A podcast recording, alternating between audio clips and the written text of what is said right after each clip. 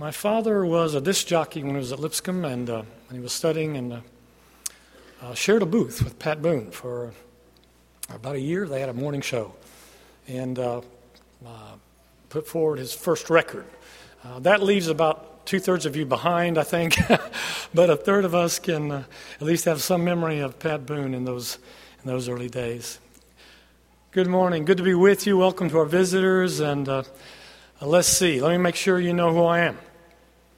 Uh, all of the um, first string is out, and I'm not the pinch hitter. I am the guy that pulled up from the minors to fill in.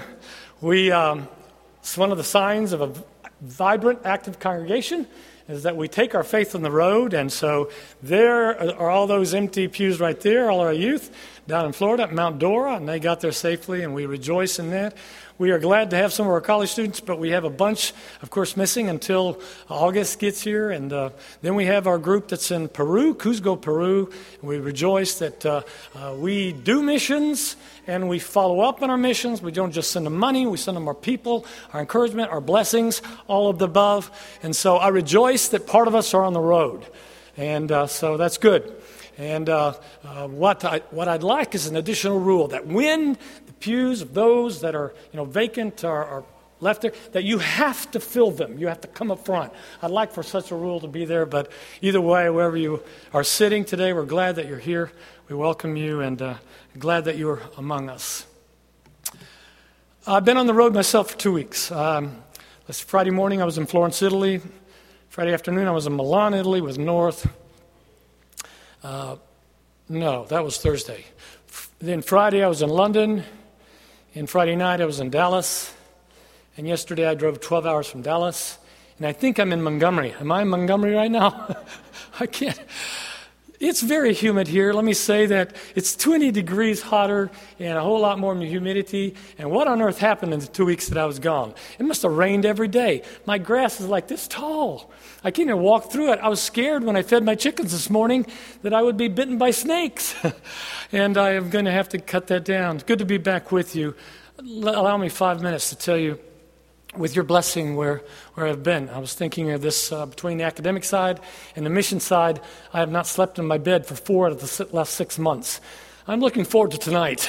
I get to sleep in my own bed, but what a blessing to be, to be gone. Um, three congregations, three works in Italy, a land that's, uh, that's uh, dear to me. I was accompanied by 14 Texans, and that was a unique experience by itself but uh, members of the Lewisville Church of Christ that uh, went uh, with me on a on an encouragement trip. I see it as a model from Acts chapter 14. Acts chapter 14, Apostle Paul has established uh, churches in the first missionary journey. They are in what we call central Turkey today Antioch Pisidia, Iconium, Lystra, Derbe. And then he goes right back around, having been away from them for a few months. And he goes back, and the specific purpose that's mentioned in Acts chapter 14 is to encourage. If you go to Italy, Many of them don't speak English, and so you're kind of hampered in your ability to communicate. What can I do? What can be done? What can be done by 14 Texans who don't speak Italian? They, the purpose was not as much to, to conduct Bible studies, because unless they speak English, you can't, but it was to encourage the works that are already there. So we targeted. It was not academic, it was not tourist, it was uh, travel with a higher purpose, which is to go to the congregations that are out there that don't benefit from you know, having 33 congregations like we have in our hinterland around Montgomery, but are far and few between and, and uh, few in number, and to encourage them to hold fast and still. No, remember, here, meet me. I am someone that lives on the other side of the world. I speak a different language, but we're trying to go to the same place. And that mission was absolved, was fulfilled. We went first to Rome. So, not this past Wednesday night, but the one before.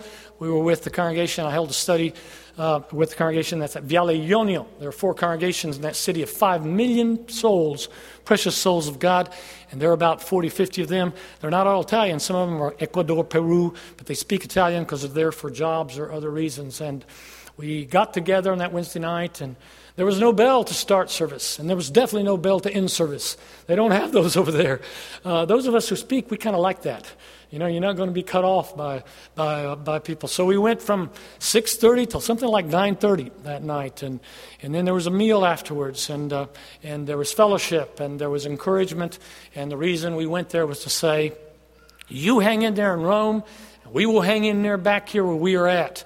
And um, I, I, commend to you uh, the families of Giancarlo Balboni, Vittorio Vitalone, and, and many of the other brothers that are holding fort. One of the neat things in the announcements that they made that night at the end of service, and I need to tell you that so you know what's going on. At the same time that you are here, seven hours away from us, because there's seven hour time zones, there's people meeting this afternoon, this evening, and they're, they're, they're, uh, they're singing hymns and they're doing it in a different language, but they're, they're, yearning about heaven and about faith and about staying faithful.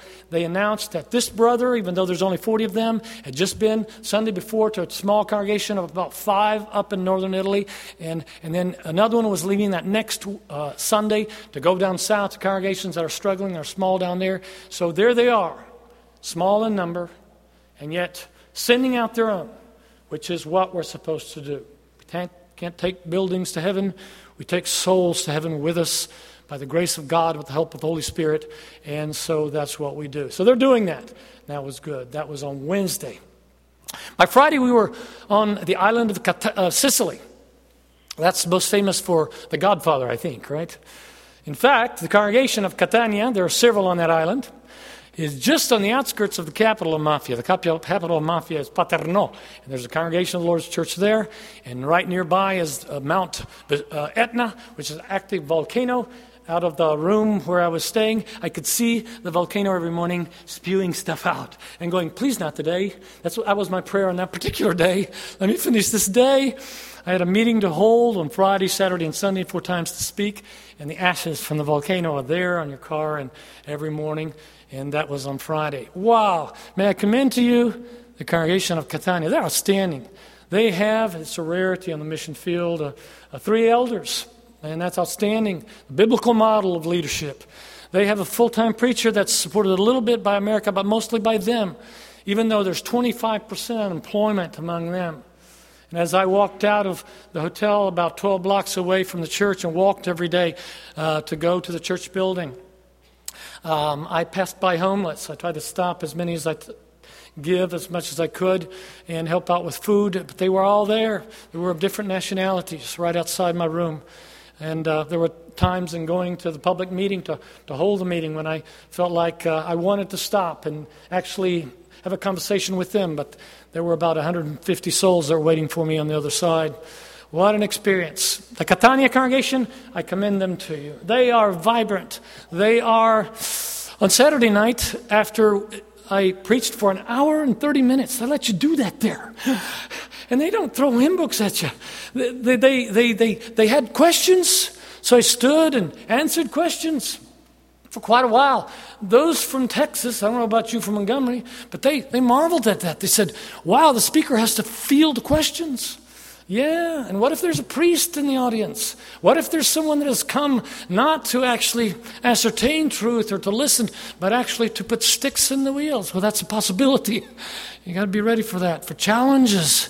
You don't get just to deliver your, your, your prepared message. You have to uh, stand up for your faith. What if? What if? What if? That's a challenging proposition there. They wanted to sing they wanted to sing. There were 14 from Texas who couldn't sing in Italian, so I alternated one stanza back and forth between the two languages, and they kept going and going and going like the you know, Eveready battery.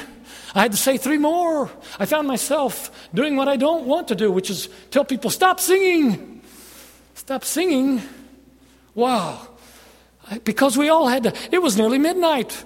And I was mindful of Troas and people falling out of windows and dying. Remember that, Trophimus? I thought, no, no, we have to come back for worship, and it's just a few hours from now. We must go, but we must come back. I look forward to the next morning worship. Wow, that was last Sunday.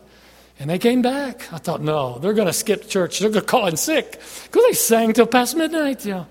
Oh, no, they were there. There were many outside visitors one old man came up to me and, and uh, he, uh, he, uh, he, he, he, he, he was uh, impressed with the academic side. I said, forget that. Let's talk about Bible and truth and, and uh, forget, forget just Bible as knowledge. Uh, there was a couple that had been converted recently. Let me tell you about them, and then I'll have to go on. But Sebastiano and his wife Rosita, and uh, he was a, a, man that looked like, you know, one of those Duck Dynasty figures, you know, big, big beard. And they were living together up until January. And then one of the members had to, began sharing the gospel with them, and, and there were two issues that had to be resolved. And one of them, of course, was their marriage in God's eyes, and the other one was, of course, their, their salvation in God's eyes again. And so they first got married and made legal, not before man, but before God, their, their union, and then they both accepted Christ and so you have a brother and sister in Christ by the name of Sebastiano and Rosita. And their, their, their passion and their fervor, and I, I, I all I could think of as, as they kept hugging me at the end as we were leaving, about to go, I said, If I get to come back here again before the Son of God returns or we pass away, uh, I want to find you married, and I want to find you here. I want to find you faithful to the vows you took to each other and I want to find you faithful to the vows you took to God because of His grace. Catania, they are meeting today, and you need to take stock in that knowledge. And they are a vibrant, active congregation on the island of Sicily. The last stop was in a work that's called in Florence, Italy. The north is a lot harder. People are less uh, uh, uh, open they are more possessed with money, and money sometimes makes you more uh, closed. You think you have the answers to life. You think you don't need anything. You don't need anything, answers, spiritual things. And so it's tough. There are over 15% of the Florentines that declare themselves to be atheists. That's unusual for a Catholic country. But see, money sometimes does that, detaches us from God. But in Florence, there's a group of uh, Avanti Italia, they're called, young people from Christian colleges that have dedicated the college church in Searcy Arkansas supports this work. The three story building, we stayed there, encouraged them as best we could in their work there. And those are the three uh, things that we did. So that's my quick mission report. That's where I've been. And I'm grateful to you that you let me go. On Friday, I landed in Dallas. I don't remember what time it was, something like four. My body clock said something else, but it was four and it was hot. And uh, I opened up my phone, you know, after you do when you get off a 10 hour plane ride from London, and, and it said, well, it said two things. There are two reasons for loss in my particular experience. One, my daughter Katie had just uh, given birth to my granddaughter, and she was not alive. She had gone straight to heaven. So 19 weeks in gestation, and it, it not ended the way we were hoping or prayed, of course. So I have a sense of personal loss that hit me in the heat of Dallas, Texas. And it's in those moments that, uh, of course, it matters most to my son in law, to my daughter. By God's grace, they already have five children, but that's not the point. The point is, you made a place at their dinner table, you made a place in your heart for a new life, and you give thanks to God and a faith. She was born not alive on on Friday and buried yesterday. And uh, that is the way life is too. Sin brought death into this world, and, and we can rail with anger at, uh, at such moments of personal loss. But it is our faith in God that, that roots us and makes us live out such days and say, I don't understand, but I will.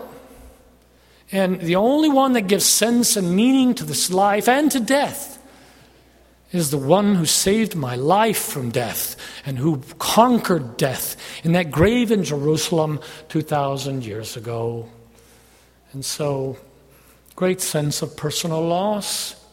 Thank you to those of you who already knew that and sent your condolences. But there was a sense of national loss too, because on, on the report I saw that the Supreme Court of our country had gotten it wrong again. They got it wrong. There's a great sense of loss in our nation today because even though it is uh, something that uh, uh, one pundit said, uh, you know, we could just ignore them. They were wrong in time of Abraham Lincoln with regard to segregation and other issues in Civil War. They were wrong then, Scott decision. They've been wrong like in 1973 on Roe v. Wade. Who are these nine people? And who are those five that decided to not only uh, destroy the Constitution of the United States, the, the law of men, but to ignore, of course, more importantly, the law of God? Great sense of national loss we should be feeling today. And so that's where my lesson comes today.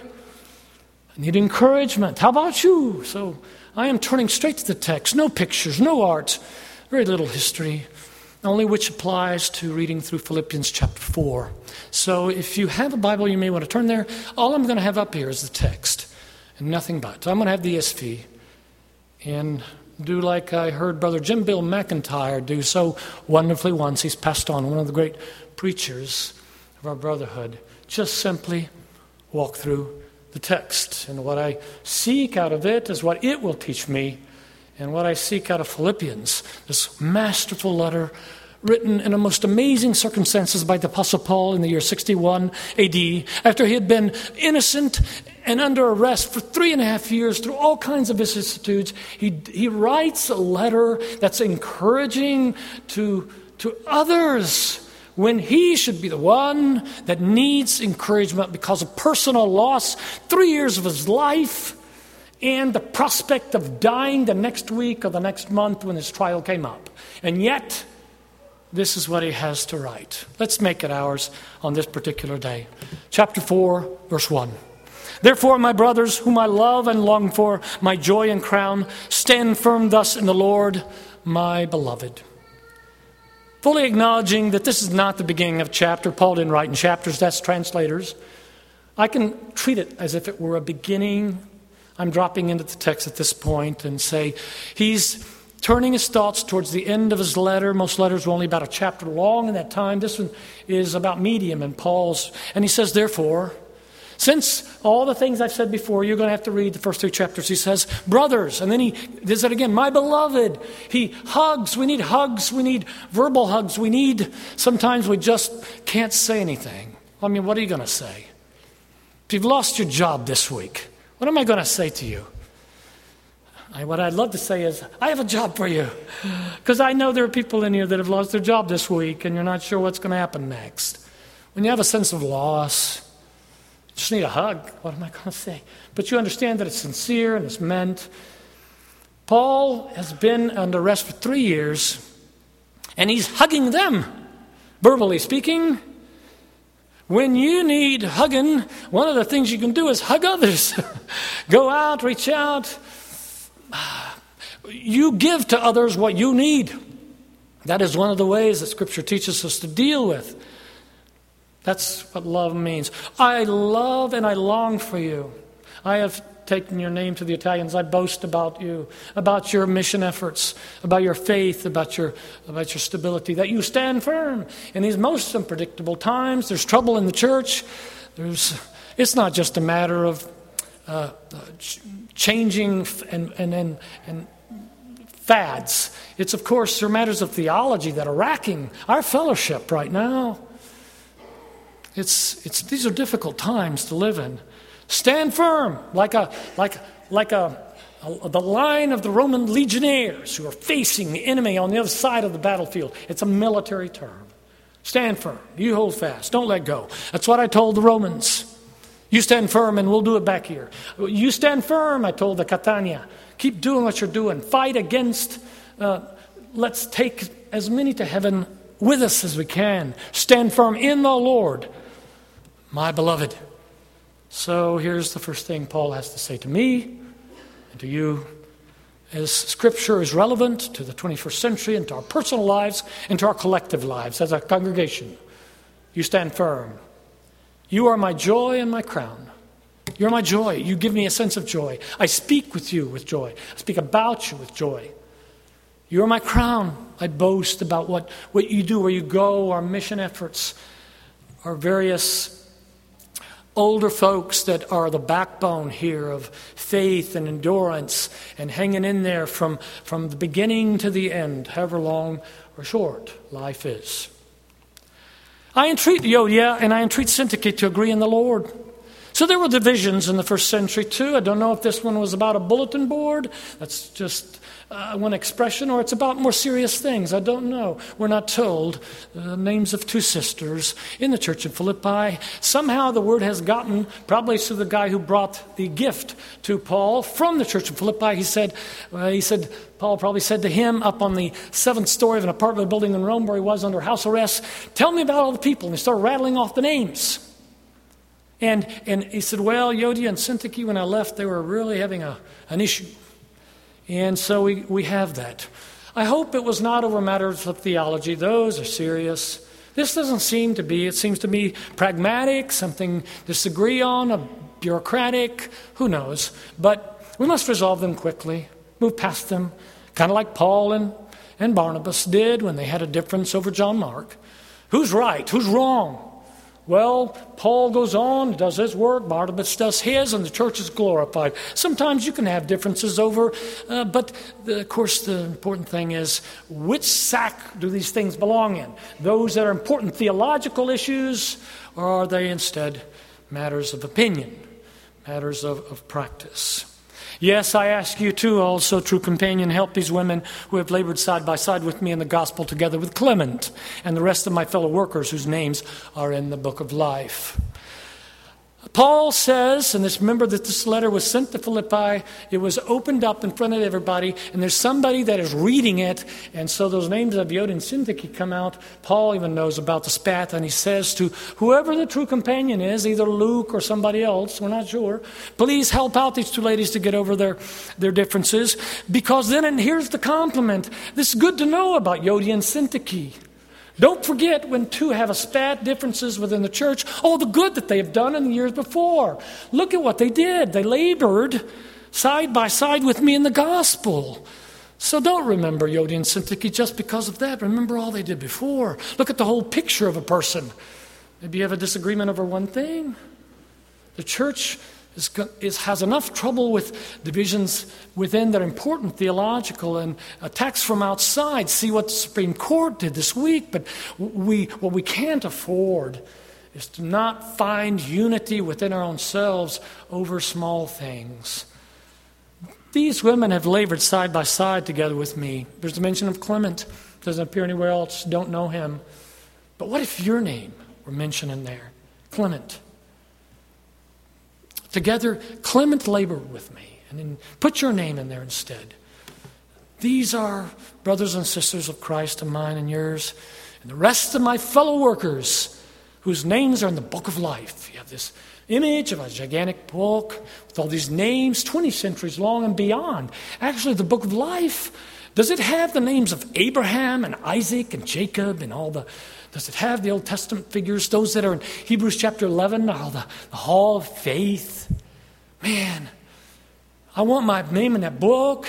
If you're in Christ, it's, it's supposed to be there, and the only one who can take it out is you. Yes, by your actions and your choices, you can. You can erase the name from the book of life, but God wants your name in that book, book of life. What a great, great I rejoice in the Lord always. Excuse me, command. Rejoice in the Lord always. Again, I will say rejoice. You've heard it before, but I need some rejoicing in this weekend of national loss and personal loss. Terry, whatever your name is, rejoice. Rejoice in the Lord. Remember the big picture. Always that is an adverb that says, don't let the ball drop. Keep your perspective on the whole picture. In case you thought he was kidding, he's not. Again, I say, is this just a facade? No, no, I don't do that, Paul says. You, what you see is what you get. I am what I am, and I'm telling you, in spite of my circumstances, 16 times, either through a verb or an adjective or something else, Rejoice, and again I say rejoice. I will try. No, you got to do better than that. You got to do better than that. You've got to understand the blessing that is yours. Let your reasonableness be known to everyone. Let your reasonableness. So I sat by a Jewish man on the plane from London all the way home, and I sat by an Irishman on each side. I sat with a, an author who was an author of, of, uh, of uh, cooking books and, uh, and uh, a, a, uh, woman who had traveled more than I have. Uh, she was amazing, and her husband. They were both scholars, academics from the University of Maryland. And so when you're placed for 10 hours on a plane, those of you who have to do it for work, you know it can be good or bad. They put me on one of those rows that has extra leg room, and they said, There could be a mother with children. that was like a warning. I was like, And that is bad because? Well, you know why. She, the baby could cry for 10 hours. I said, Well, if anybody should understand that, it should be me. So let it go. Instead, there was no mother with a, a child. There was, there was a Jewish man here and a Catholic Irish man here. What are you going to leave behind with these men? What are you going to leave behind with the uh, other ones on the other plane I was on? Can't do much in 10 hours, but the, as we talked, especially the lady from Maryland, for hours she would kept talking and talking. I was falling asleep, but, but um, she got my card, and we're going to continue the conversation. I wanted to, to, to know that I'm a reasonable person that I choose to be a follower of Christ, both out of my heart and out of my mind. And that you can, you can share that with people out there and they won't think you're a cult or nuts or, or whatever. we we are reasonable people. Let your reasonableness be known to everyone. We have common sense in the choices that we make. We know why we're here. We know what we're doing. We know where we're going. We know what our purpose is. We know that our God has a plan for our talents, our abilities, our days. Let your reasonableness be known to everyone because the Lord is at hand. Love this one. You know what it means. We, we say, let it come, let it be. I was in the Sistine Chapel last week, and there it was on the wall, as I've seen it many times, the Last Judgment, painted by, by uh, Michelangelo. He finished it in 1541. It's a Last Judgment scene with the damned on one side and the saved on the other, and Jesus in the, in the middle. This gigantic scene of the last scene here on earth. The Lord is at hand. To those in the faith, that is a welcome day, a welcome moment. The Lord is at hand. He's about to come. That is still our message 20 centuries later.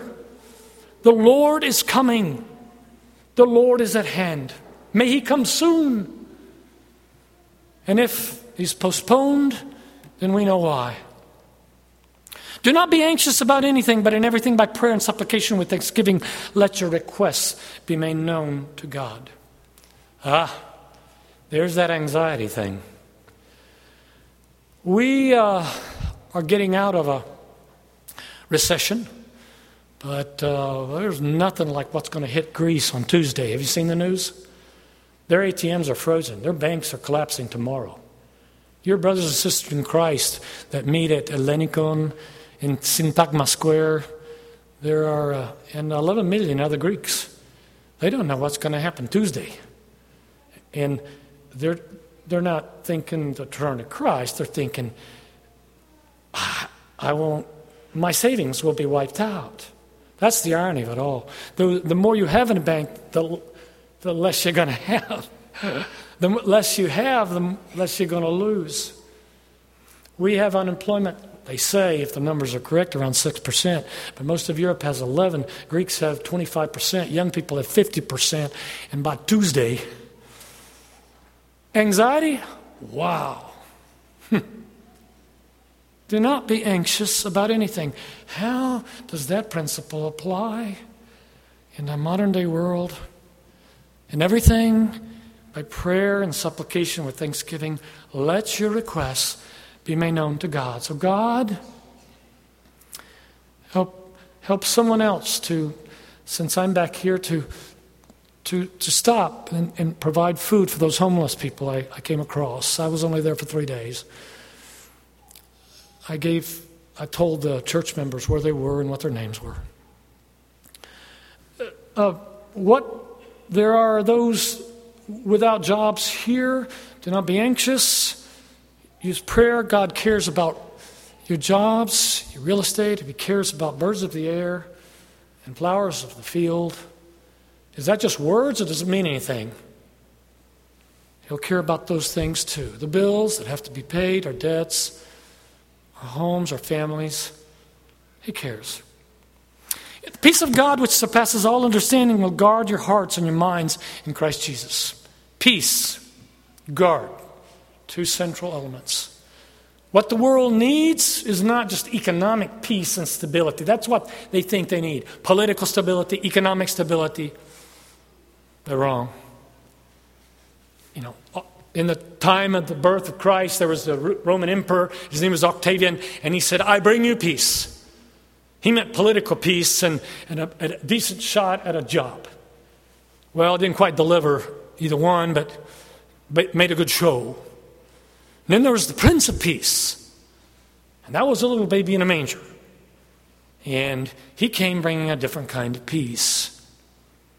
I bring you peace, one that will guard, protect like a hedge around your hearts and your minds so that when the storms hit, you will be okay. You'll be all right. Finally, brothers, whatever is true, whatever is honorable, just, pure, lovely, commendable, if there's any excellence, if there's anything worthy of praise, think about these things.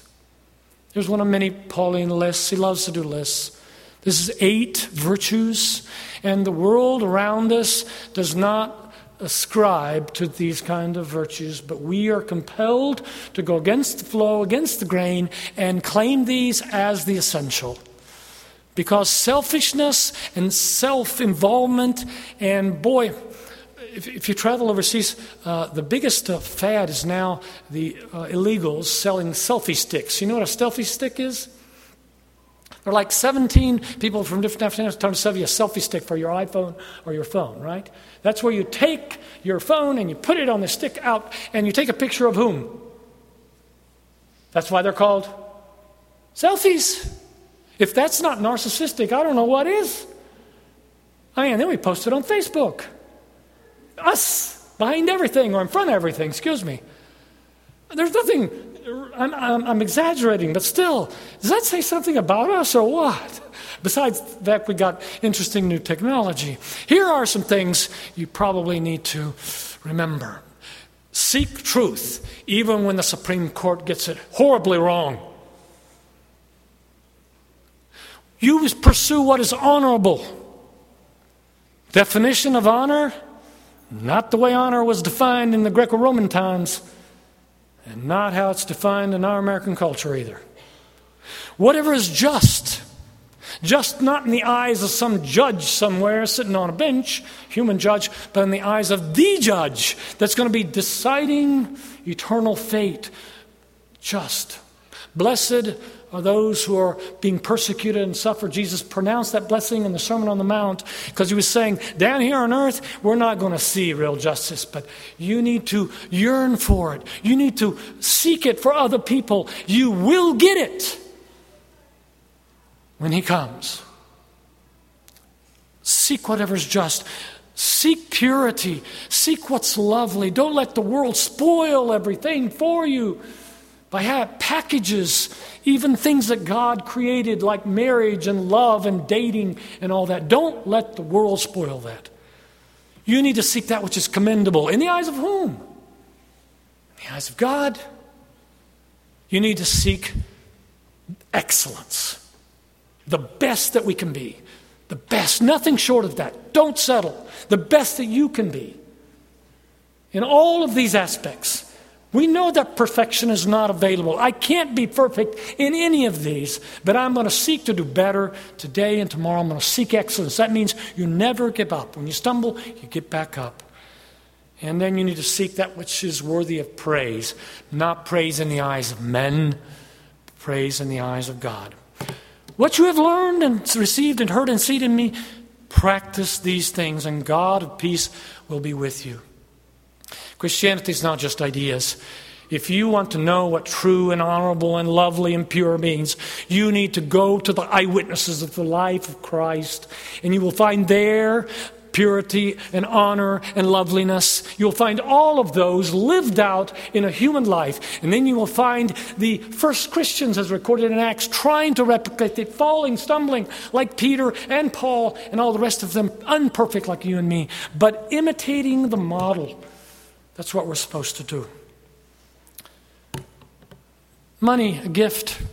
I was in Texas because uh, the uh, the Lewisville Church Christ asked me to go, and they took care of my costs. Otherwise, I couldn't go. But I thank them for the gift of letting me take them and sharing the love of the Italian people with them and, and paying for my plane ticket.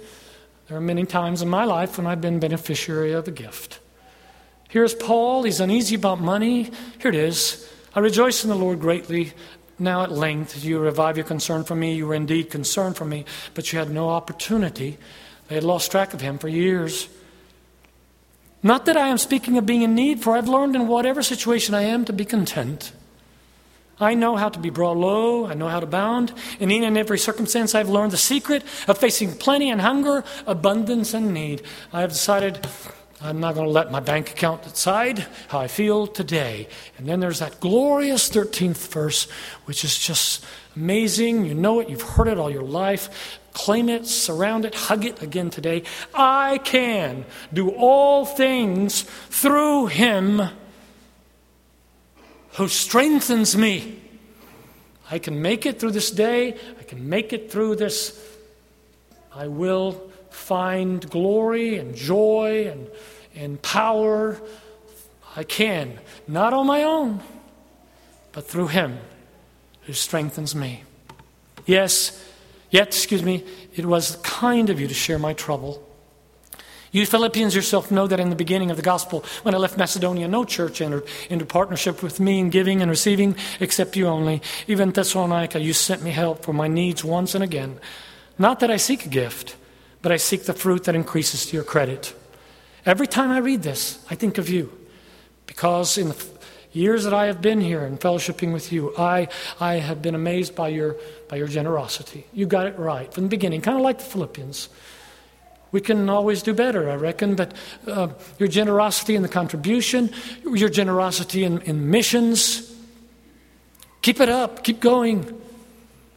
Thessalonica gave, Corinth was rich, but Paul has to kind of tell them you need to, you need to give and have it prepared for when they come because the churches in Judea need it badly. Don't be compelled by a speech to give. Give in advance so that you can. The Corinthians are the rich ones, the Philippians are not, yet they're the ones that have learned generosity, kind of like the widow and the, and the two mites. It's not about how much you have, it's about what you do with what you have. Paul's impressed and encouraged the generosity. Wednesday night, we were at that church in Rome, and I knew they didn't have a very good contribution. So when I offered to pay for the meal that they offered to us, they turned it down. They turned it down. And I said, No, let, let Lewisville uh, be generous like you were generous to us. I know you don't have a lot. Same thing for the church in Catania. They, they did not want us to help out. But I knew that uh, at least 25% of them were unemployed. We insisted, the Lewis Church wanted to give. It's, it's good. It's more blessed to give than to receive. Jesus said that. And Paul quotes him. I have received full payment, Paul says to the Philippians. I, my bank account is zeroed out. If there ever was a debt that you owed me, it's been and more I am well supplied, having received from Epaphroditus the gifts that you sent to me, a fragrant offering, a sacrifice acceptable and pleasing to God. And you have this wonderful image of our good works, our good deeds, our giving, our going, our, our cards, our, our telephone calls, our emails, as being like a fragrant aroma that rises to the throne of God. And my God will supply every need of yours according to his riches and glory in Christ Jesus. To our God, and Father, be glory forever and ever. Amen. Greet every saint in Christ Jesus. So I did for you. And now I greet you for them. The brothers are with me, they greet you. All the saints greet you, especially those of Caesar's household. And he's talking about those that are in Rome, in the capital, the biggest city of the world. Rome and Philippi, about a thousand miles apart. And then he closes The grace of the Lord Jesus Christ be with your spirit. So rejoice in this day when you may be feeling personal loss for various reasons or national loss for obvious reasons. Be strong in the Lord, rejoice in the Lord. Rejoice in the grace that we have in Jesus Christ. If you're in the Lord this morning, you need the prayers, we're going to sing now.